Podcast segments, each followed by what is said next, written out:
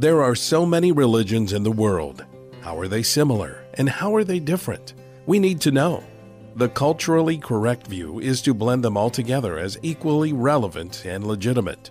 But is that true? Prior to becoming a follower of Jesus, your host, Mike Shreve, was an avid seeker of truth, exploring many paths to spirituality. One of his passions now is to help bridge the gap so that others can discover the true light, which gives light to everyone entering the world. Now, here's Mike Shreve revealing the true light. Welcome to Revealing the True Light. On this episode, I'm going to be sharing seven reasons I no longer practice yoga. For you who are unfamiliar with me, back in 1970, I was a student of Yogi Bhajan. I was in that group referred to as Kundalini Yoga, and I was teaching at four universities in the Tampa, Florida area and running a yoga ashram there. I was very deeply involved in the practice of yoga, in every aspect of yoga. And then all of that dramatically changed in one day's time. I had an encounter with the Lord Jesus Christ, and I knew there had to be a complete separation from my former life. And I'm going to tell you the reasons why. Now, I know some of you may be advocates of yoga, but I want you to know in your heart that I'm not just criticizing that belief system. I am concerned and in love, I'm sharing these issues with you that I believe to be extremely important out of concern for you, not because I want to be critical. I'm going to take you through seven reasons I no longer practice yoga, which actually is a condensed version of this booklet that I've written Seven Reasons I No Longer Practice Yoga. Number one is spiritual foundation. Spiritual foundation. The word yoga means yoke. And the implication is that when you do yoga, you are yoked with what is termed ultimate reality in Hinduism, Brahman, which is the absolute impersonal life force, a cosmic energy or level of consciousness, but it is not the true God, not the God of the Bible. And the God of the Bible is a personal God, not an impersonal life force.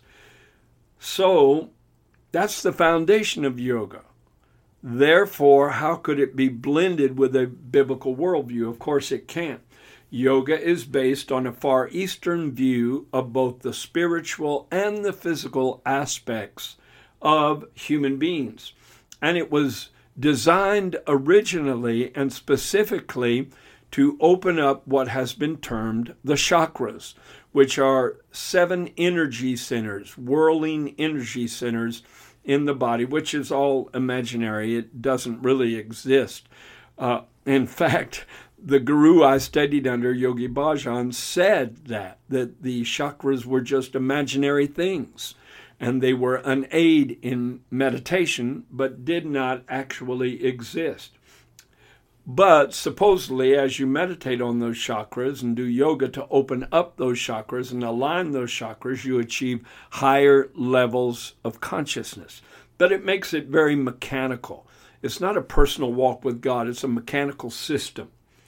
Believing in the chakras also means believing in the Kundalini, which is a word meaning serpent power.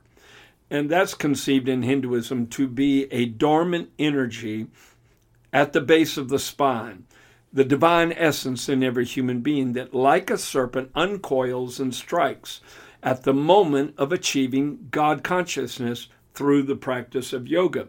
Now, each one of those seven chakras is associated with a different Hindu deity.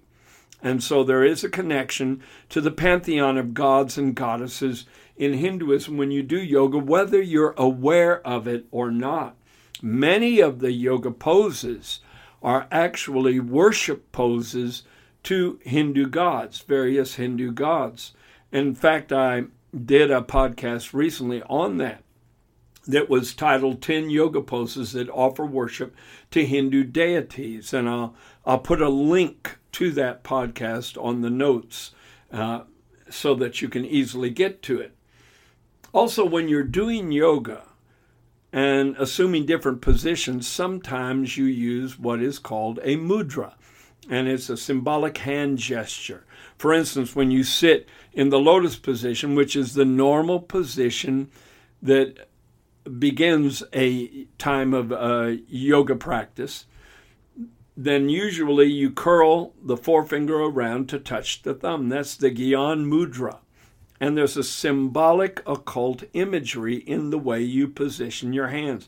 The forefinger represents the individual soul, which in Hinduism is called Atman, A T M A N, and the thumb represents ultimate reality, which, as I've mentioned, is called Brahman, a level of consciousness, cosmic energy force.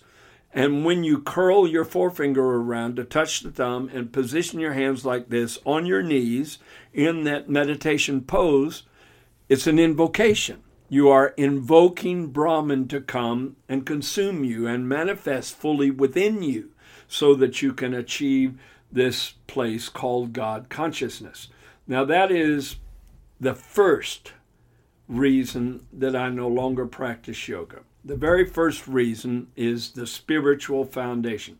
The second reason is the spiritual perspective, the vantage point, the way you look at God, look at life, look at human nature, look at salvation. It's the spiritual perspective that is associated with yoga. And again, the word yoga means yoke and it implies being yoked with Brahmins. So you're not you're, you're not just involving yourself in an exercise regimen. You're not just involved in some trendy way of tuning up your body. You are being yoked with a belief system as well as ultimate reality as perceived in that belief system. Now, the main person that categorized the yoga practices, the asanas, which are physical exercises, pranayama, which is breathing exercises, meditation processes, etc., was Patanjali. And he lived around 200 to 150 BC. And of course, yoga advocates say that yoga actually predated Hinduism, or at least that's the claim.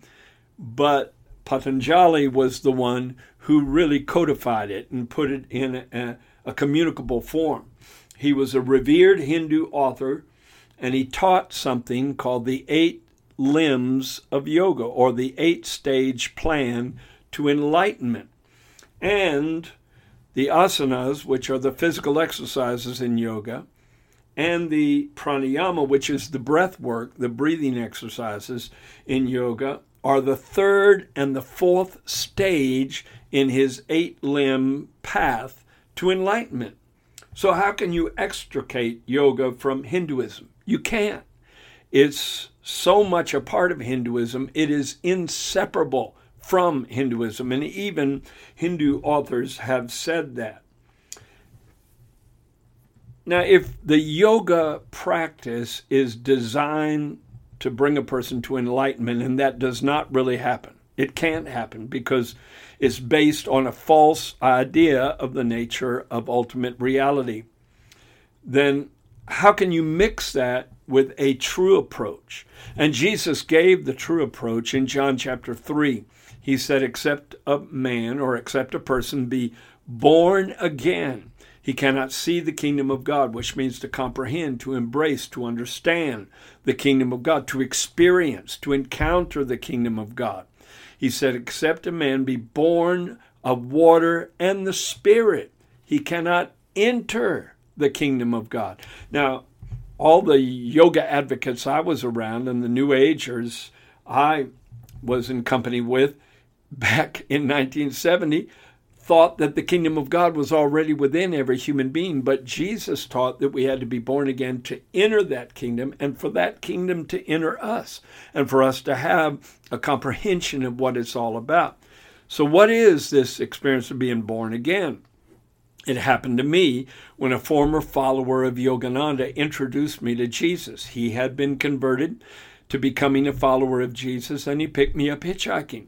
And it was a very beautiful series of events that led up to it. And you should download my booklet, uh, The Highest Adventure Encountering God. It's free, it's on thetruelight.net. And I tell the whole story in detail about how I found the Lord. But he explained to me the difference between the Far Eastern perspective and the biblical perspective. The Far Eastern perspective is that God is already inside of you. Therefore, to find God, you look within. You do that through meditation and yoga. But the biblical perspective is that God is an external God. He is outside of human beings. He is apart from the material universe. The material universe is not a manifestation of God. The material universe is separate from God. But that He will enter into your heart when you approach Him on the proper path. So it's a completely different view. And when you invite the Lord Jesus Christ into your heart, Uh, according to the prophecy of Ezekiel.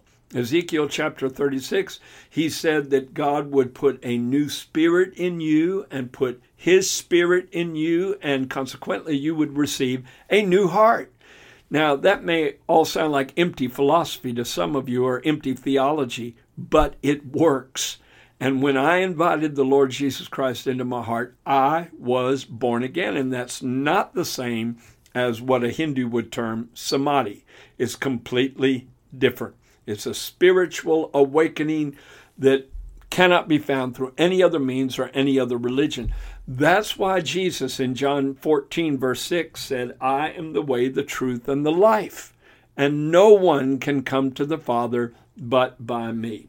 Now, the third reason I no longer practice yoga is something I term spiritual deception because the whole approach behind yoga involves a deceived view of the nature of the universe. And consequently, if you get the nature of the universe wrong, you get the nature of God wrong, and you get the nature of human beings wrong. It's like a triangle.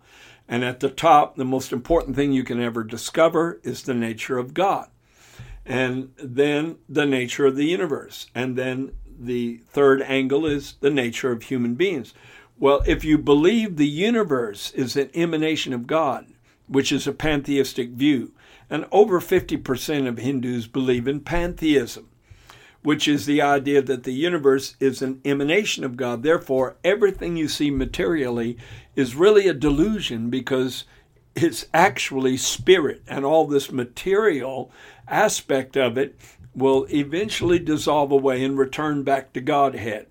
And so, if you believe everything is a manifestation of God, then it's no quantum leap of logic to believe that you and I are expressions of God. If the tree is God, if the bush is God, if the flower is God, if the dog and the cat, if those are manifestations of the divine, then you and I can say, We are God, and be justified in saying that, which I believe is the absolute antithesis of the truth. And that's the basis of yoga. It's the whole idea that man is divine, that human beings are manifestations or emanations of God on their way to God consciousness. And samadhi or God consciousness is a conscious realization that you are God. Why do I not practice yoga? Because it's based on that spiritual deception that is the greatest deception any human being could ever fall heir to. Uh, any any human being that errs in that area is going to err in just about every other area theologically. All right? The next is spiritual transfer. That's the fourth reason I no longer practice yoga spiritual transfer.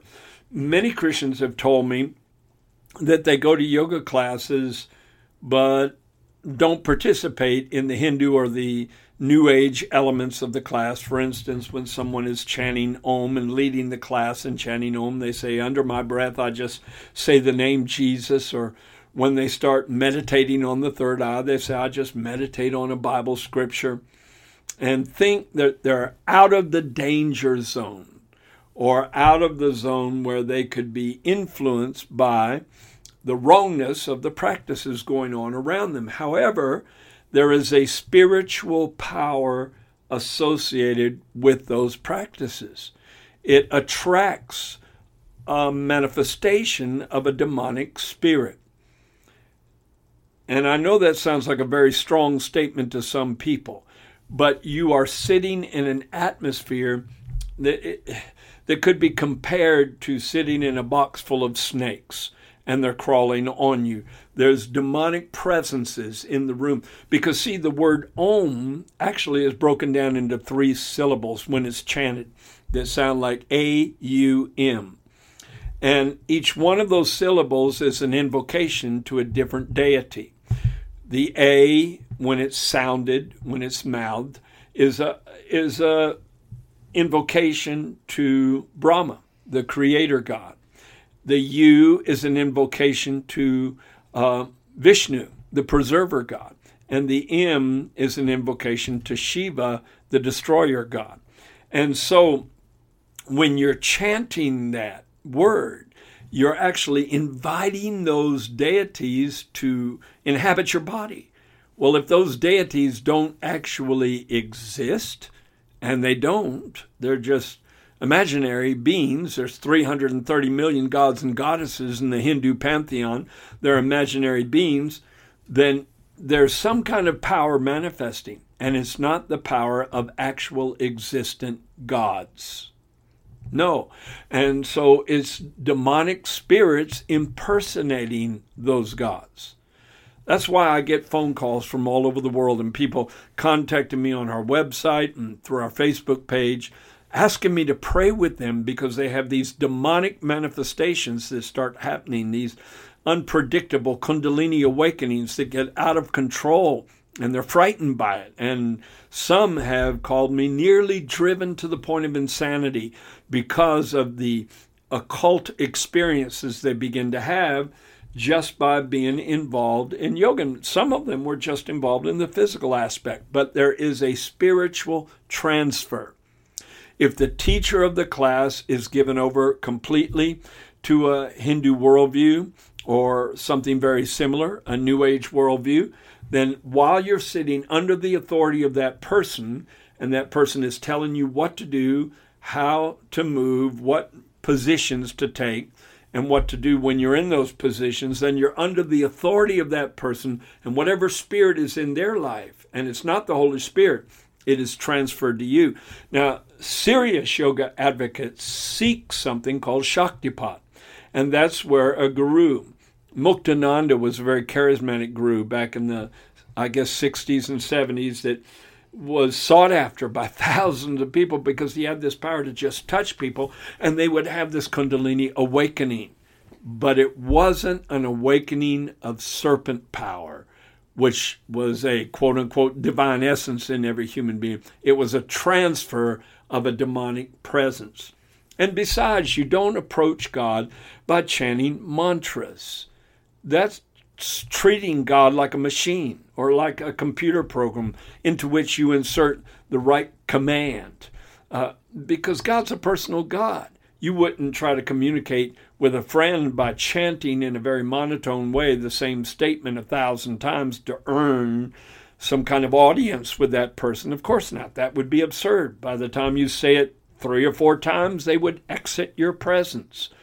Well, don't approach God that way. God is a personal God that wants a flow of communication from you that is heartfelt.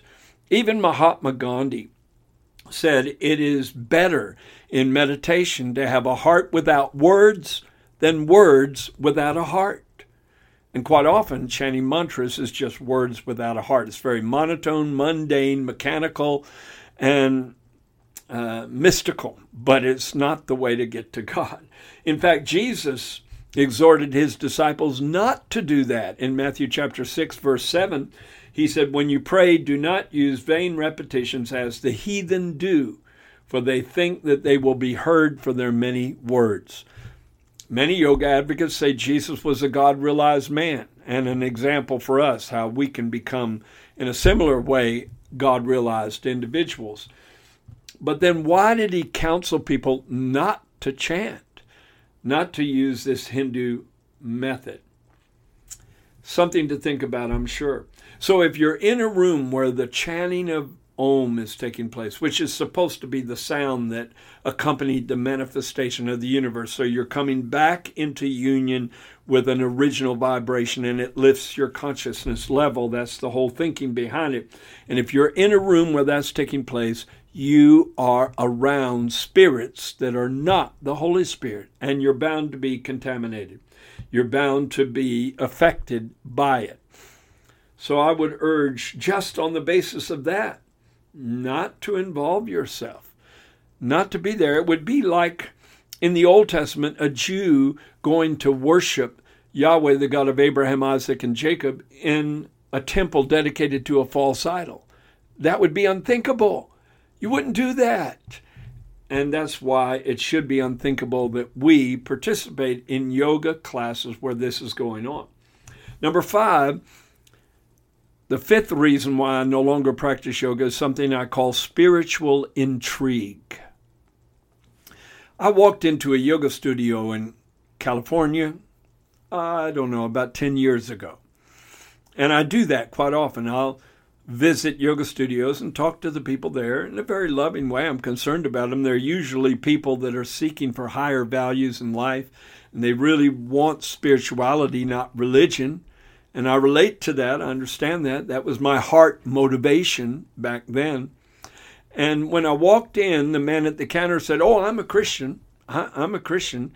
Uh, we believe in the Bible around here. And yet I looked around the yoga studio and there was no Bible anywhere. There was a statue of Buddha.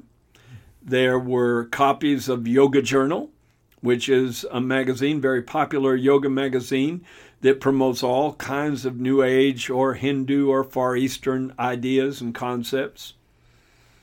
And I thought if someone who was minimally involved in yoga went to that studio to do just a hatha yoga class, which is the basic physical yoga uh, practice, then they would be intrigued to go deeper, to read about the philosophy behind yoga. And more and more, it would erode a biblical worldview and they would begin to embrace things that are very contrary to the truth. And so spiritual intrigue is the reason I tell people. Now, it wouldn't intrigue me, it wouldn't draw me, but people who are trying to find their way through this maze called religion would be intrigued by some of the ideas, the concepts that are promoted in yoga. Number six is spiritual endorsement. See, if I were to go to a yoga class and someone who's maybe a new Christian, a new follower of Jesus, sees me go to a yoga class, then that person may interpret my presence in that class as an endorsement of the whole system of thought. And so they would embrace it all themselves. They'd think, well, if Mike Shreve does it, and he claims to be a Christian, then it must be all right. I will do it also. I'll, I'll, involve myself in yoga. And then it opens a door to all kinds of spiritual deception and wrong doctrine and wrong concepts. Paul touched on something similar to this. In the early church, one of their big challenges was food that would be uh, offered to people in big feasts was usually dedicated to a deity, a false god, in some elaborate service to that deity at a temple. And it would be known among the people participating in the feast that this was food consecrated to an idol. And Paul wrote about it in 1 Corinthians chapter 8 verses 10 through 13. And he said, If anyone sees you who have knowledge eating in an idol's temple, will not the conscience of him who is weak be emboldened to eat those things that are offered to idols? And because of your knowledge shall the weak brother perish for whom Christ died. For when you thus sin against the brethren and wound their weak conscience, you sin against Christ, the Messiah. Therefore, if food makes my brother stumble, I will never again eat meat, lest I make my brother stumble. And the word meat there is an archaic word that means any kind of food that was offered to an idol. There are Christian alternatives to yoga. I have friends that at one time were yoga teachers and they saw how that it opened the door to all of the dark things that I've mentioned. And so they withdrew from yoga and later on felt impressed to give a Christian alternative. And one is called WholyFit, W H O L Y F I T. You can look it up on the web. And the other is called Praise Moves. And both Laurette Willis of Praise Moves and Laura Monica of WholyFit are very strong in standing against yoga and the practices that go along with it. And so you won't go wrong by involving yourself in a similar kind of low impact physical exercise regimen that is stripped of all its connection to religiosity and, and, and spiritual power because the various ways they exercise are not associated with any kind of spiritual awakening taking place. They're just exercises, and they're stripped of the connection to yoga. And I think that's necessary because if you call it yoga, there's an immediate connection in people's minds. Now, when I pray, I hope to transcend this natural world and come in the presence of God. And when I pray, I meditate, which biblically means to focus your attention on the Word of God and prayerfully read God's Word as the Holy Spirit gives you the interpretation. And to meditate on the events of Jesus' life and just to ponder the greatness of those events. It's not an attempt to empty your mind to achieve higher levels of mystical consciousness. It's different altogether. So when I have my quiet times, I do hope to transcend and I definitely meditate but I'm not going to call it transcendental meditation because that would associate me with the teachings of Maharishi Mahesh Yogi, which I do not believe in. So the word is very important because words build associations in people's minds. And so spiritual endorsement takes place if you say, I'm practicing yoga. All right. Number seven is spiritual compromise. And this is my last point if you practice yoga, you are compromising Christianity. You cannot redeem yoga because it was never God's to start with. I heard Brooke Boon, the founder of Holy Yoga, say one time that she was initially involved in yoga before becoming a Christian and that there was nothing wrong with yoga to start with. I disagree with that statement. I strongly disagree with that statement, and I differ with her on that opinion because there are many things wrong with that system. See, they believe when you do the pranayama, when you do the breathing exercises, that you're intensifying your intake of prana. That's why it's called pranayama. And prana are the individual particles of divine essence that you breathe in. That's why they believe the breath intensifies your conscious awareness of God. Well, I have a, a little acrostic for the word yoga Y O G A. You only get air. You only get air because you cannot breathe your way into a relationship with God.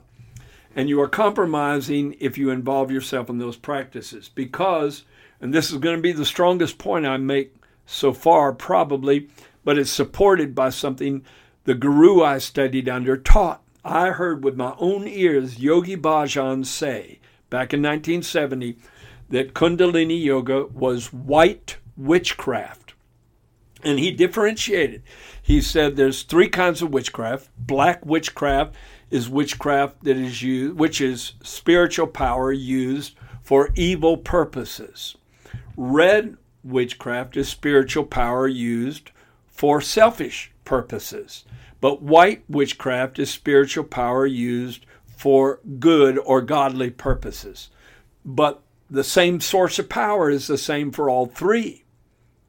See, it's that energy force called Brahman, and you can tap into it whether you're a black witch, red witch, or white witch, and he called Kundalini Yoga white witchcraft. But see, witchcraft is illegitimate spiritual power which is experienced or manifested outside of a relationship with the true and the living God. And yoga falls in that category. And let me quote to you something that's found in Deuteronomy chapter 18 as we close. When you come into the land which the Lord your God has given you. And this was, of course, communicated to the Israelites that were entering into the land of promise. You shall not learn to follow the abominations of those nations. There shall not be found among you anyone who makes his son or daughter pass through the fire, or who practices witchcraft, or a soothsayer, or one who interprets omens, or a sorcerer, or one who conjures spells, or a medium, or spiritist, or one who calls up the dead. For all who do these things are abominations to the Lord. Not only are the things abominations, those who do those things are abominations to the Lord. Because of these abominations, the Lord your God drives them out from before you. So, false spiritual practices among the Canaanites were the reason they were dispossessed of their land. That's strong. That's very strong. So, I'm encouraging you don't be a compromiser and don't be yoked with those who believe in these things. Because God said, do not be unequally yoked together with unbelievers. 2 Corinthians 6:14 For what fellowship has righteousness with lawlessness and what communion has light with darkness? And you may say, well, I'm a yoga advocate. I'm in the light. But Jesus said, take heed lest the light that is in you really be darkness because it's not the true light. Jesus is referred to as the true light that lights every man who comes into the world. Also in Jeremiah chapter 10, verses 2 and 3, God said, Do not learn the way of the heathen or the way of the Gentiles. Do not be dismayed at the signs of heaven, for the Gentiles are dismayed at them. That's astrology. And then he said, For the customs of the peoples are vain. So he said, Don't learn the way of those outside of a covenant relationship with God concerning how to penetrate the spiritual world. Now, the word yoga means yoke, and I am inviting you to experience a yoke in your life, but it's a different yoke altogether. Not the yoke that yokes you with Brahman and a system of belief called Hinduism, but a yoke that brings you into a personal relationship with the Savior of the world. In Matthew 11, verses 28 through 30, Jesus said, Come to me, all you who labor and are heavy laden, and I will give you rest. Not the false peace that you find in yoga, but the rest of God. He said, Come to me, all you who labor and are heavy laden, and I will give you rest. Take my yoke upon you and learn of me, for I am meek and lowly in heart, and you shall find rest for your souls. For my yoke is easy and my burden is light. When I began studying under Yogi Bhajan, he taught us that it might take the entirety of our lives or maybe even two or three incarnations of devoting ourselves completely to the study of yoga before we could achieve samadhi or God consciousness. And from 3:30 in the morning till 5:30 every night, I was involved in some kind of discipline and then teaching yoga in night classes at four universities. And it was a really hard path and a difficult yoke. But Jesus said all I had to do was invite him into my life and into my heart and that he would lift this burden of sin, cleanse my soul by the washing of his blood. I didn't think it was logical. I didn't think it would work, but it did. And it was the correct way back to God. And I encourage you to take his yoke upon you because his yoke is fulfilling the will of the Father during this life. Now, those are the seven reasons I no longer practice yoga. I don't go into all the information contained in this booklet. I urge you to order this off of the truelight.net. And I believe you'll get even greater insight by reading the booklet. Or I would urge you to download my story, The Highest Adventure Encountering God. When you go to the truelight.net, it's free in nine different languages. And also my full length book, 336 pages, comparing over 20 religions and touching on all of the issues that are so important in the realm of comparative religion. I would urge you to order this book as well. Thank you for listening. I do appreciate you being with me. Thank you for joining Mike Shreve today on Revealing the True Light, and thank you for opening your mind and your heart to the truth. Be sure to subscribe on iTunes, cpnshows.com, or wherever you listen to podcasts so you don't miss new episodes. You can explore the beliefs of many world religions more deeply by ordering Mike Shreve's book titled In Search of the True Light. We also invite you to visit our website, thetruelight.net, and sign up to be part of our global internet family.